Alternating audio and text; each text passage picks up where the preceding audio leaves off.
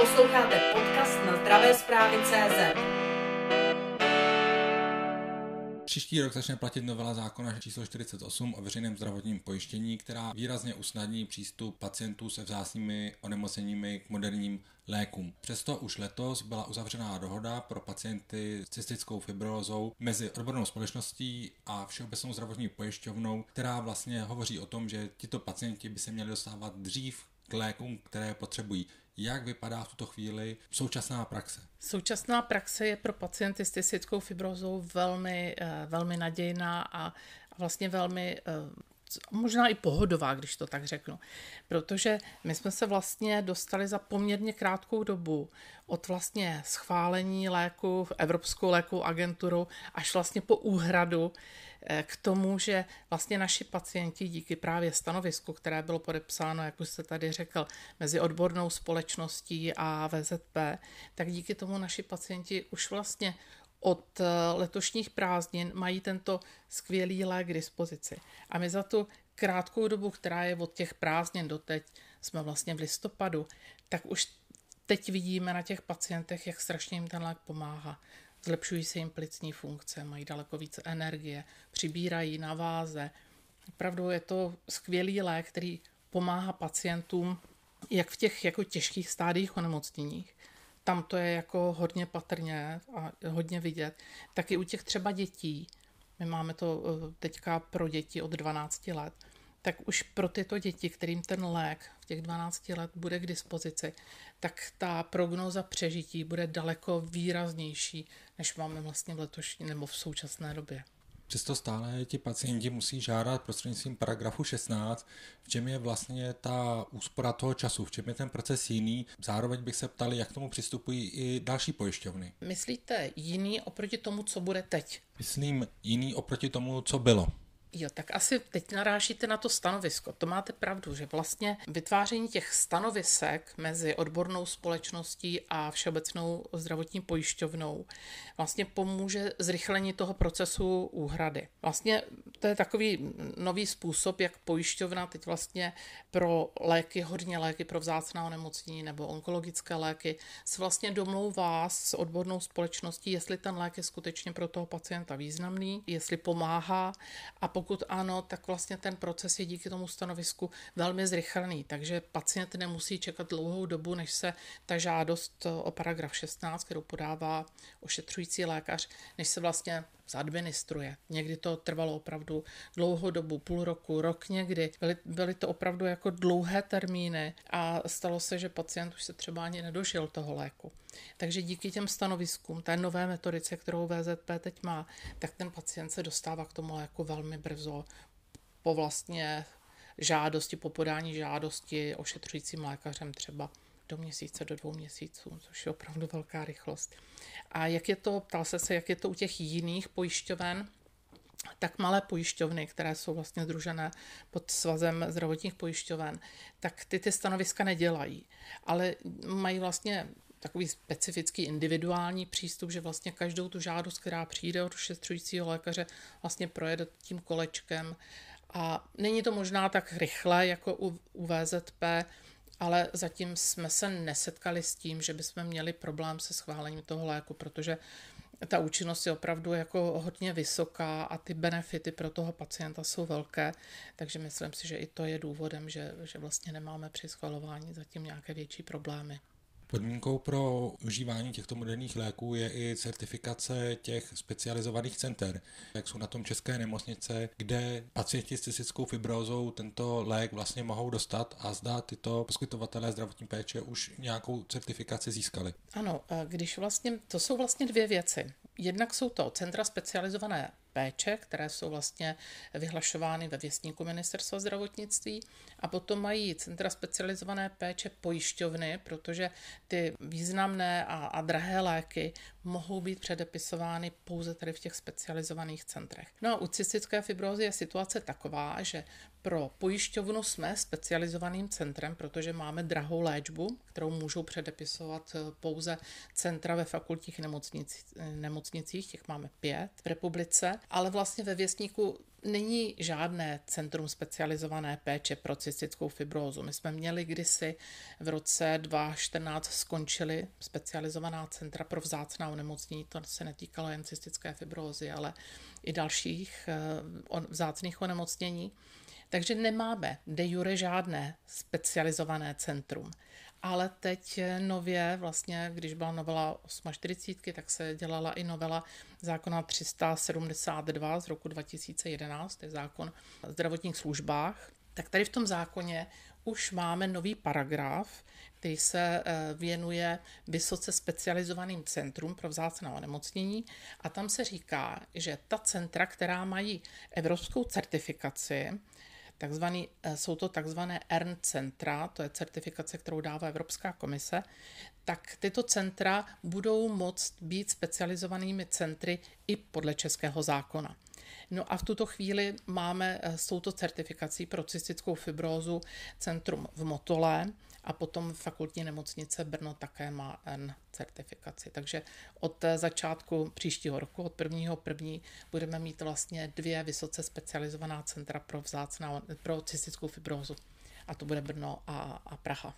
Takže máme velkou radost, protože doufáme, že to bude i posun v tom, že bude jiným způsobem se dělat třeba úhrada a, a zjednoduší se to trošičku ten proces. To, co popisujete, zní velice složitě, ale kdybyste mi to měla jak si popsat z hlediska pacienta, co to znamená, že vlastně jsou tady dvě centra, která budou moci předepisovat tato moderní léčiva?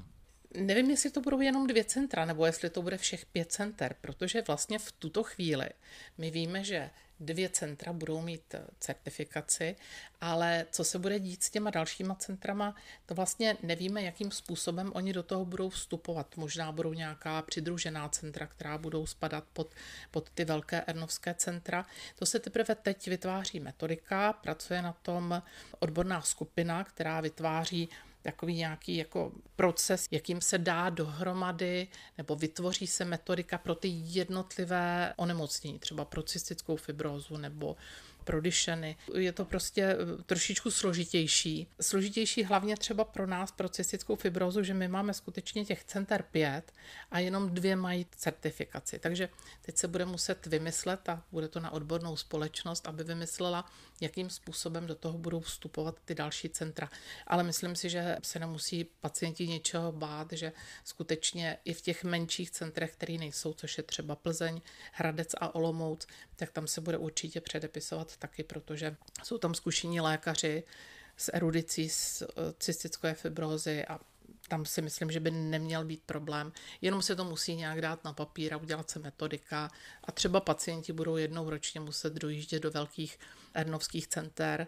To se ještě uvidí, ale necháme na odbornou společnost. Ale věřím, že se pro pacienty nebude měnit nic k horšímu, jedině by to mělo být lepší, že se třeba už teď bude specifikovat, jak má třeba fungovat multidisciplinární tým, protože to je jako velký problém, protože v těch specializovaných centrech ty multidisciplinární týmy moc nefungují. Ale není to jenom pro cystickou fibrozu, já vím, že to je problémem i pro velké diagnózy, třeba pro onkologické diagnózy, kdy, kdy vlastně ti odborníci, kteří mají pomáhat těm lékařům, jako jsou třeba nutriční terapeuti nebo fyzioterapeuti, tak eh, na ně už není tom zdravotním systému moc pamatováno. Jo? Takže já věřím, že i teď už jako je vlastně čas na to, aby jsme víc mluvili o tom, že pokud tady máme chronického pacienta, tak péče celého multidisciplinárního týmu o toho pacienta přináší obrovský benefit pro ten zdravotní systém, protože ten pacient samozřejmě je na tom potom lépe. Zmínila jste přínos těch moderních léků, co se týká léčby cystické fibrózy, toho samotného onemocnění, ale přesto bych se na to zeptal, jak moc tyto léky vlastně pacientům s cystickou fibrózou dokáží pomoct. Já budu mluvit vlastně jenom o tom posledním léku, který máme teď k dispozici a který má vlastně úžasné výsledky. Jak jsem říkala, nejvíce se to projevuje na těch pacientech, kteří mají už skutečně jakoby dýchací problémy, už třeba nemohou být po schodech nebo jsou na oxygenoterapii, nebo nemají žádnou energii, jsou hubení, mají problémy s výživou, tak tenhle lék už vlastně teď eh, po té krátké době, co, co pacienti to mají k dispozici, to znamená dva, tři měsíce, tak už vidíme, že pacienti říkají, já se daleko líp vyspím a mám daleko víc energie, už třeba si nemusím přes den jít lehnout. Nebo říkají, eh, já najednou mám chuť prostě znovu žít. Ženy nám mluví o tom, že už plánují třeba rodiny. Ale my vidíme na těch, i na těch eh, medicínských datech, že se jim zlepšují plicní funkce, že se jim prozdušňují periferie dýchacích cest. A je to, je to opravdu pro ně jako úplně něco nového, protože hlavně ti pacienti, kteří poznali, co to je, jako eh, mít eh, cystickou fibrózu třeba v pokročilém stádiu, už opravdu jako se potýkat s tím dechem a, a muset s tím dechem šetřit, tak najednou říkají, já jsem se znovu nadechl, já můžu znovu dýchat, já vylezu do druhého patra a, a ne, nedělá mi to problém. Takže to jsou ty obrovské benefity té léčby. Že vlastně je to léčba, která je drahá, ale je to, co se týče kvality života toho pacienta, tak je to opravdu velký, velký přínos pro toho pacienta. Takže pacienti, říkám, pacienti nám začínají zakládat rodiny, najednou mají chuť i e, do práce, mají, mají tu energii, takže začínají znovu pracovat, aspoň třeba na půl úvazek, už ti pacienti, kteří jsou na tom hůř. Ale najednou jako ta chuť do života je jako obrovská. Jaké dopady má tato léčba, tyto moderní terapie na vlastně dětské pacienty? Jak tam, jak tam je ten přínos znatelný? No, to jste, to jste přesně jako vystihl to, kdy my říkáme, že ty moderní terapie z toho nejvíce budou benefitovat ty, ty děti, ty malí pacienti. Protože oni na začátku toho onemocnění, to onemocnění je progresivní. Takže u těch dětských pacientů my třeba zatím nemluvíme o poškození plic, oni mají většinou ty pacienti třeba normální plicní funkce, ale postupně se snižuje kapacita plic a, a, a dostávají se do, to, do těch těžších stádí toho onemocnění. A v okamžiku, kdy nasadíte tu léčbu hned z kraje, už prostě jako u malého dítěte, tak to dítě z toho může benefitovat tak, že ten progres se výrazně zpomalí.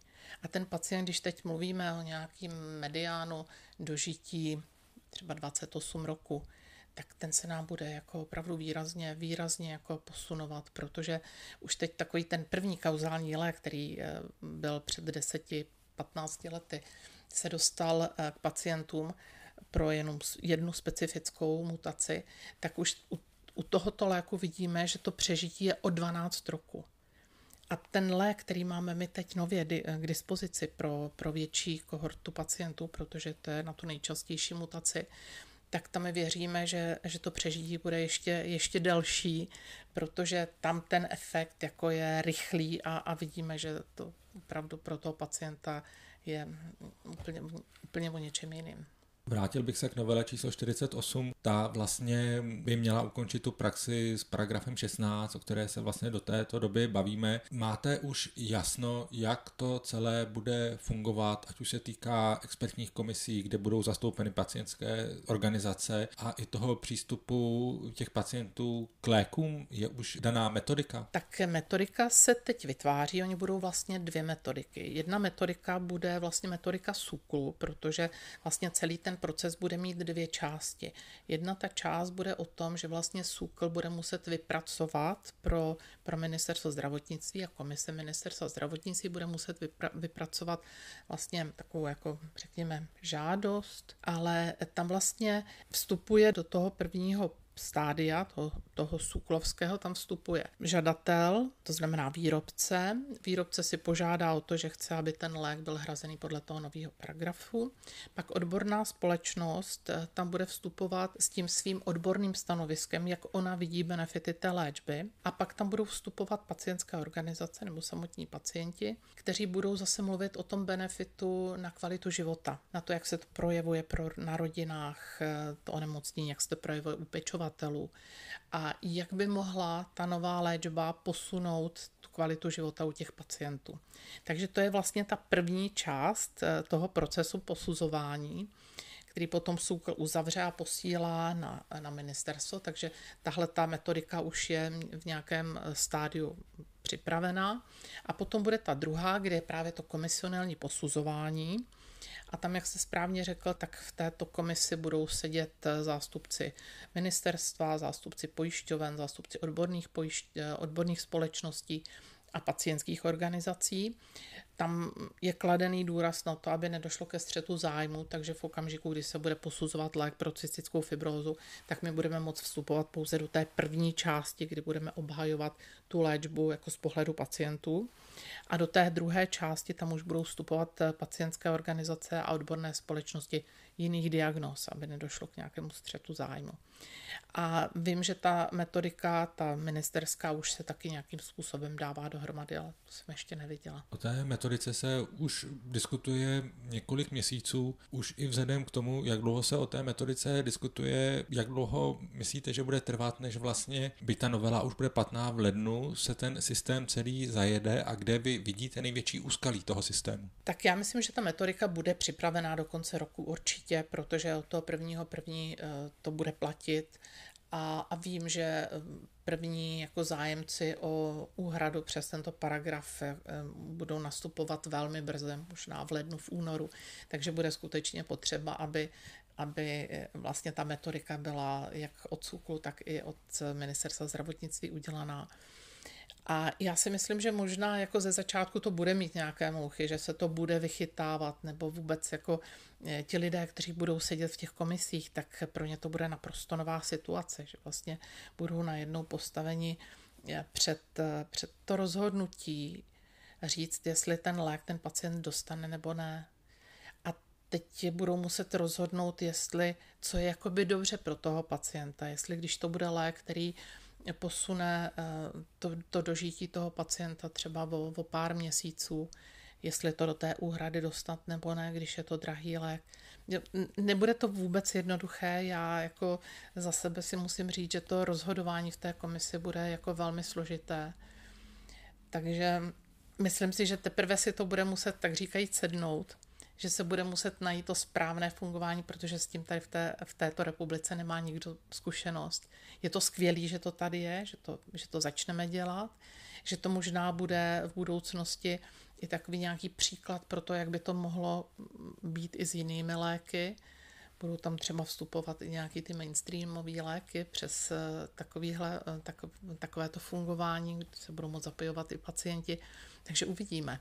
Vaše pacientská organizace je celkem zkušená, dlouho působíte, máte známé jméno, ale je tu mnoho pacientských organizací, pro které tato nová věc možná bude větší oříšek než pro vás. Tedy bych se vás zeptal, Takto, pokud byste měla upozornit vlastně kolegy z pacientských organizací, na co by se měli připravit už nyní a na co by si měli dávat pozor, aby skutečně dokázali v rámci těch komisí efektivně fungovat? No, my vlastně tím, že máme opravdu jako velmi eh, významný lék, tak my nemůžeme zaspat. Tak my jsme už vlastně v letošním roce udělali jako velké dotazníkové šetření a už se vlastně připravujeme na to, aby jsme mohli dokázat, eh, jak významný ten lék pro naše pacienty je. Takže my už se na to připravujeme.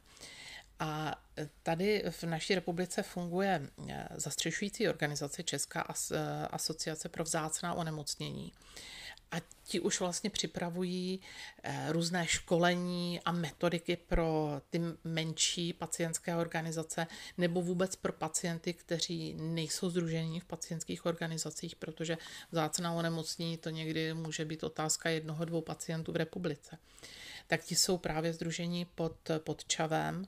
A Čavo dělá obrovskou práci, nejen to, že vlastně už teď jako připravuje připravuje ty jednotlivce a pacientské organizace na to, jak bude vypadat to posuzování, ale navíc ještě i aktivně vstupuje do toho procesu přípravy těch metodik. Takže vlastně všechny ty metodiky, které vznikají, tak tam za pacienty právě je čavo, které dohlíží na to, aby to skutečně bylo přínosné pro pacienty, aby se nezapomnělo na ty pacienty a, a myslím, že jako v tomto směru odvádí obrovský kus práce a v letošním roce jí měli tady opravdu hodně. Takže pokud by někdo třeba nebyl organizovaný a měl pocit, že jako patří do této skupiny a potřebuje se dostat k léku, tak skutečně jako nejlepší obrátit se na Českou asociaci pro vzácnou onemocnění. Oni mají i helplinku, takže na ně a tam, tam skutečně jako provedou eh, tím procesem. Vrátím se trošku do minulosti, kdy se vlastně připravovala novela číslo 48.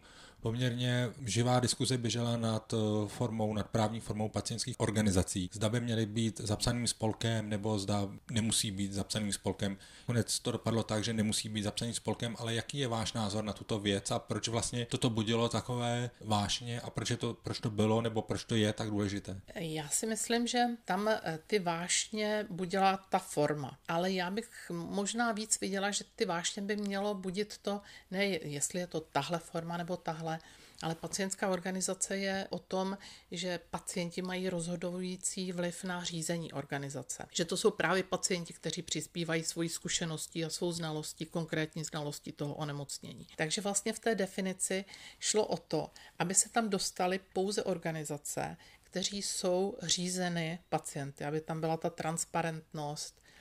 A, a vlastně ministerstvo zdravotnictví mělo právní výklad, že vlastně spolek je vlastně tou jedinou možností, jak vlastně zajistit to, že, že vlastně tam je to řízení skutečně těma pacientama, protože tam je nějaký, eh, nějaký, nějaké členstvo, to jsou ty pacienti a to si ze svých řád volí vlastně ty statutáry, ty, kteří rozhodují nebo vedou mezi členskými schůzemi eh, tu organizaci.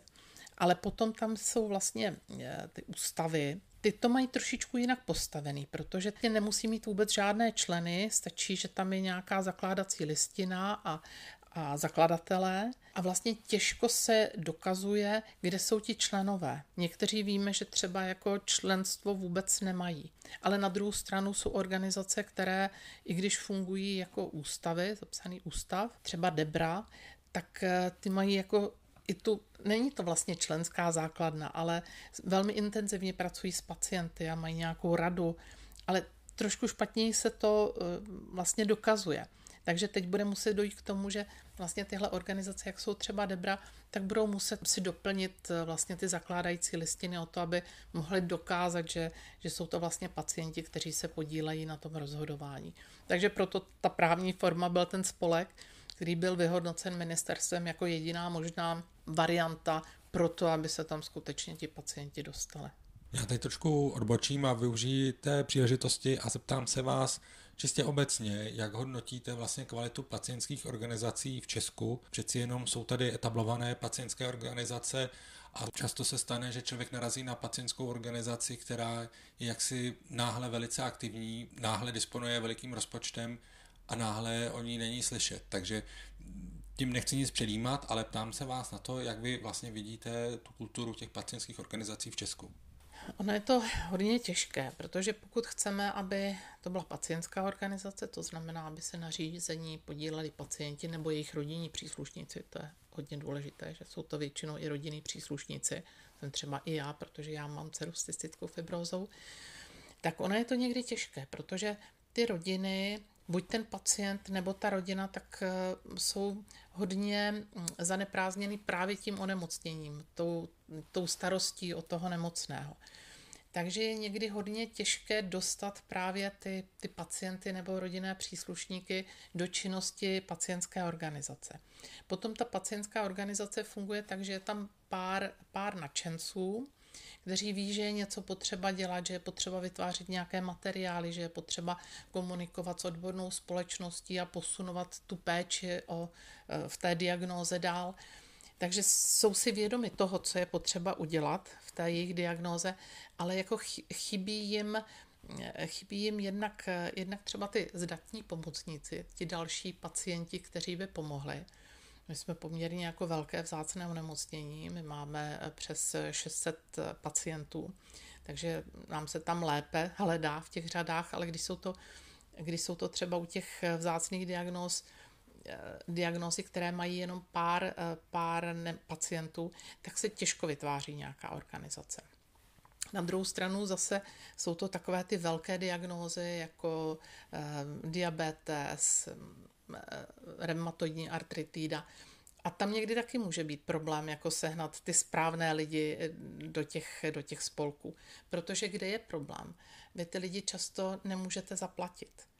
Vy si můžete dávat žádosti o granty, kdy dostanete peníze na nějaký projekt, ale vy potřebujete, aby ta organizace fungovala dlouhodobě, tak potřebujete nějakým způsobem tu organizaci zasaturovat, prostě ji ukotvit, takže budete vědět, že třeba budete mít na, na pět roků eh, finance na to, abyste ten provoz ufinancovali. Ale to let, kdy u těch organizací jako není úplně tak možné. Takže my se, my se budeme teď snažit, protože teď vzniká vlastně Národní asociace pro pacientské organizace, to je NAPO, které chce být zastřešujícím organizací všech těch pacientských organizací. A jedním z úkolů bude právě poukazovat na to, že pacientské organizace tady v, tom, eh, v naší republice mají velký význam, že mají význam eh, právě pro ty pacienty, pro prevenci a že je vlastně, že by bylo fajn, kdyby mohli být nějakým způsobem i, i, i financovaný. Aby, aby vlastně jsme věděli, že když je to organizace, která pracuje, takže ta, ta kontinuita toho, toho fungování té organizace tady nějaká bude. Pak se nemůže stát to, co říkáte vy, že dostanou nějaký grant, dostanou třeba grant na norské fondy, mají peníze a když ten grant skončí, tak najednou zjistí, že, že prostě ta organizace se nemůže vyvíjet dál, protože nemá fundraisera, protože eh, nemá nikoho, kdo by psal ty projekty a najednou ta organizace musí skončit. A je to obrovská škoda, protože už se vlastně začalo a vlastně nemůže se pokračovat. Takže my doufáme, že budeme jednat o tom s ministerstvem zdravotnictví a chceme poukázat na to, že tady v tom našem zdravotním systému jsou pacientské organizace potřeba a, a že je potřeba je i nějakým způsobem jim pomoci, aby mohlo, mohly fungovat. V této souvislosti se nabízí klíčová otázka, jak ty pacientské organizace financovat. Objevovaly se názory, že by měly být financovány ze státního rozpočtu. Je to dobrý nápad už vzhledem k tomu, že je mnoho subjektů ve zdravotnictví, v sociálních službách, které vlastně také bojují s financemi a pak samozřejmě se nabízí další otázka, kdo o tom bude rozhodovat, kolik která pacientská organizace dostane. Tedy bych se vás ptal, jaký je váš názor na ideální financování pacientských organizací? No, musím říct, že zatím nemáme, nemáme najít ten ideální způsob. Je to, je to spíš o diskuzi. On se říkal i v sociálních službách, tak sociální služby, tam, tam vlastně jsou sociální služby, vlastně registrované sociální služby jsou financovány eh, z kapitoly MPSV. U zdravotnictví to tak není. Eh, ministerstvo zdravotnictví nic takového nemá. Tam, ten má pouze jako grantové řízení, ale nějaká podpora. Ano, možná červený, Československý červený kříž dostává, dostává nějakou podporu pravidelnou. Ale ono je to spíš o té diskuzi. Říci, jako, kde jsou ty subjekty, které jako jsou nějakým způsobem financovány a jestli skutečně takové subjekty odvádějí takovou práci, jestli si to zaslouží, jestli ta činnost, která vyvíjí, kterou vyvíjí, vlastně uh, může si žádat o ty státní peníze, vlastně peníze těch daňových poplatníků. Jestli skutečně dělá práci pro, pro ty občany. A, a my si myslíme, že jako pacientské organizace dělají, že jako odvádí obrovský kus práce a my, my sami máme uh, úžasnou odezvu třeba i od odborných skupin, kdy nám říkají, nebo my děláme materiály pro pacienty, kdo by to dělal.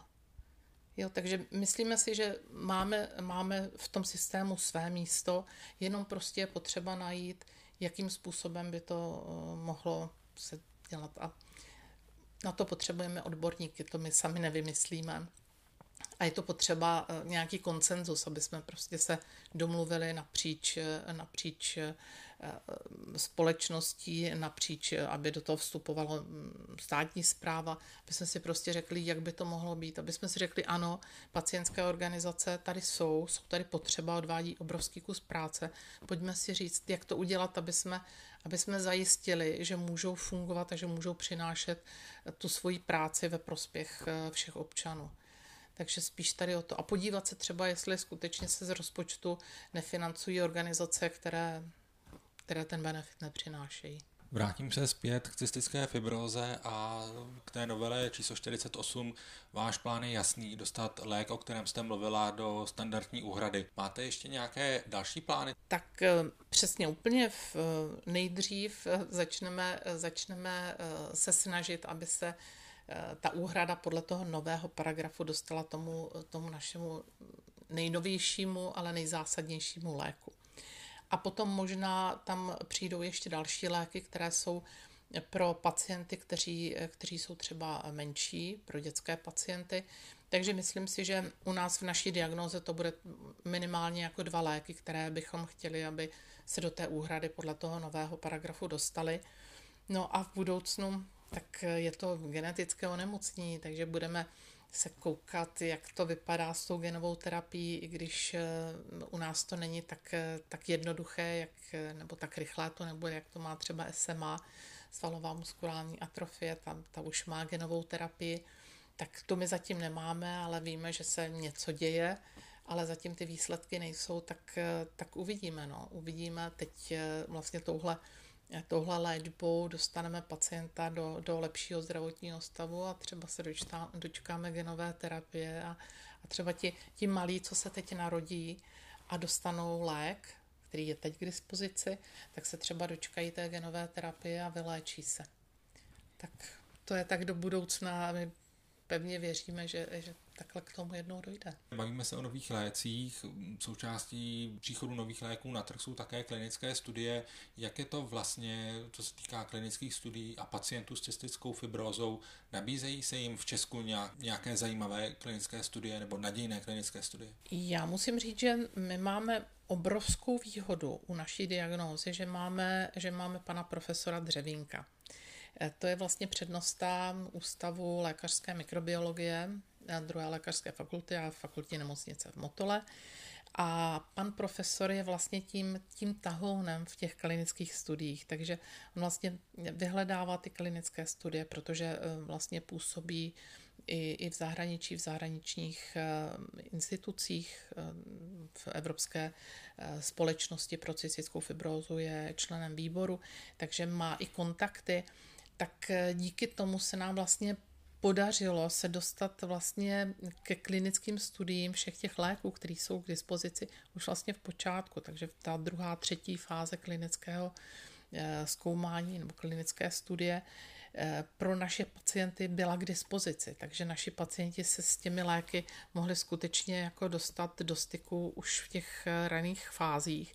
A někteří pacienti, ti, kteří se zúčastnili těch klinických studií, z toho benefitovali tím, že potom ten lék jim byl nechaný a vlastně oni, ta léčba pokračovala dál. Takže nemyslím teď u toho posledního léku, protože tam, tam jsem říkala, že velmi jako rychle se dostal ten lék k pacientovi, ale třeba ten první lék, který tady byl, ten kauzální, který tady máme asi 12 roků a na, na jehož úhradu my jsme čekali asi 7 roků, tak pro ty pacienty, kteří vstoupili do klinické studie, a my jsme skutečně se do těch klinických studií dostali, tak vlastně celou tu dobu byli léčeni tím lékem. Takže pro toho pacienta, který do té, do té studie vstoupil, tak je to opravdu obrovský benefit.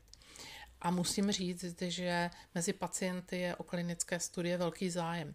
A nejsou to jenom ty kauzální léky, které tady máme, ty, ty nové molekuly, ale jsou to i třeba eh, nové klinické studie na antibiotika nebo na nějaké protizánětlivé léky, tak i všechno to, k tomu se dostáváme a všechno to u nás jako probíhá. Ne samozřejmě všechno, ale hodně, hodně eh, těchto klinických studií je u nás k dispozici právě díky týmu pana profesora Dřevínka a naši pacienti můžou, můžou tady eh, z toho benefitovat. Vím, že u některých diagnóz, kde nejsou, kde nejsou ty lékařské týmy tak, tak zdatné a tak aktivní, tak ti pacienti mm, tu možnost nemají nebo musí hledat klinické studie a někde v zahraničí a i, i to se dá, ale jako když, když máte specialisty doma, tak je to vždycky nejlepší. Celou dobu se tu bavíme o změnách, které se dějí a o změnách, které ještě přijdou. Jak to vnímáte vy osobně z hlediska toho, o co usilujete a pokud bych se měl zeptat takto, co byste jak si vzkázala pacientům, rodičům, jejich děti mají cystickou fibrózu, prostě pacientům s cystickou fibrózou a jejich rodinám, že se na ně v uvozovkách chystá? Tak eh, do budoucna já jsem takový spíš jako optimista asi, asi jako eh, s tou zkušeností s cystickou fibrozou člověk nic jiného jako nemůže být, jedině optimistou. protože když potřebujeme jít dál, tak vám opravdu nezbývá nic jiného. Takže já to vidím velmi všechno nadějně. Já, jako, pro mě bylo naprosto úžasné to, že se dostáváme teď velmi rychle k těm lékům, že i když ty léky jsou skutečně extrémně drahé, takže ten benefit převýší eh, tu, tu nákladovost toho léku a že naši pacienti se k tomu budou dostávat. Proto si myslím, že samozřejmě vždycky, když se eh, narodí nové miminko a maminka se ještě, nebo rodiče se ještě vlastně v šesti nedělí dozví, že miminko je nemocné, tak je to obrovský šok pro tu rodinu a najednou se jim převrátí život z hůru nohama. Ale my jim říkáme, protože na všechny ty edukační pobyty, které tady eh, naše rodiny v Motolské nemocnici eh, nebo oni chodí na ty edukační pobyty do Motolské nemocnice a naše sociální pracovnice je přítomna vždycky u těch edukačních pobytů, vždycky tam chodí za těma rodičema, tak my jim tam říkáme, eh, ano, není to, není to jednoduché onemocnění, ale je obrovská naděje pro vaše dítě, že, že vlastně se dožije 50-60 roku. Dřív to tak nebylo a teď ano, teď máme léky, teď můžeme mluvit o tom, že vlastně ta, ta léčba, ta péče o toho pacienta je na tak vysoké úrovni, protože naši pacienti se dostávají ke stejným lékům jako pacienti v Americe a v západní Evropě. Nemůžeme říct, že by něco, co je k dispozici, naši pacienti neměli. Mají právě, že všechno mají. Takže tam je jakoby eh, obrovská eh, jiskřička a takové to světýlko v dálce, že i když je to náročné a ten život nebudou mít ty pacienti jednoduchý, protože se o sebe musí starat od malinka, musí inhalovat, musí se pořád jako o sebe starat, musí fyzioterapii provádět, eh, hygiena jako je důležitá, to, co teď známe my z těch hygienických opatření, to je pro naše pacienty standardem od malinka. Takže nebude to jednoduchý pro toho pacienta, ale ta naděje tady je a, a já věřím, že to bude ještě lepší a genová terapie třeba jednou, možná jsem optimista. Sledujte zdravé zprávy CZ.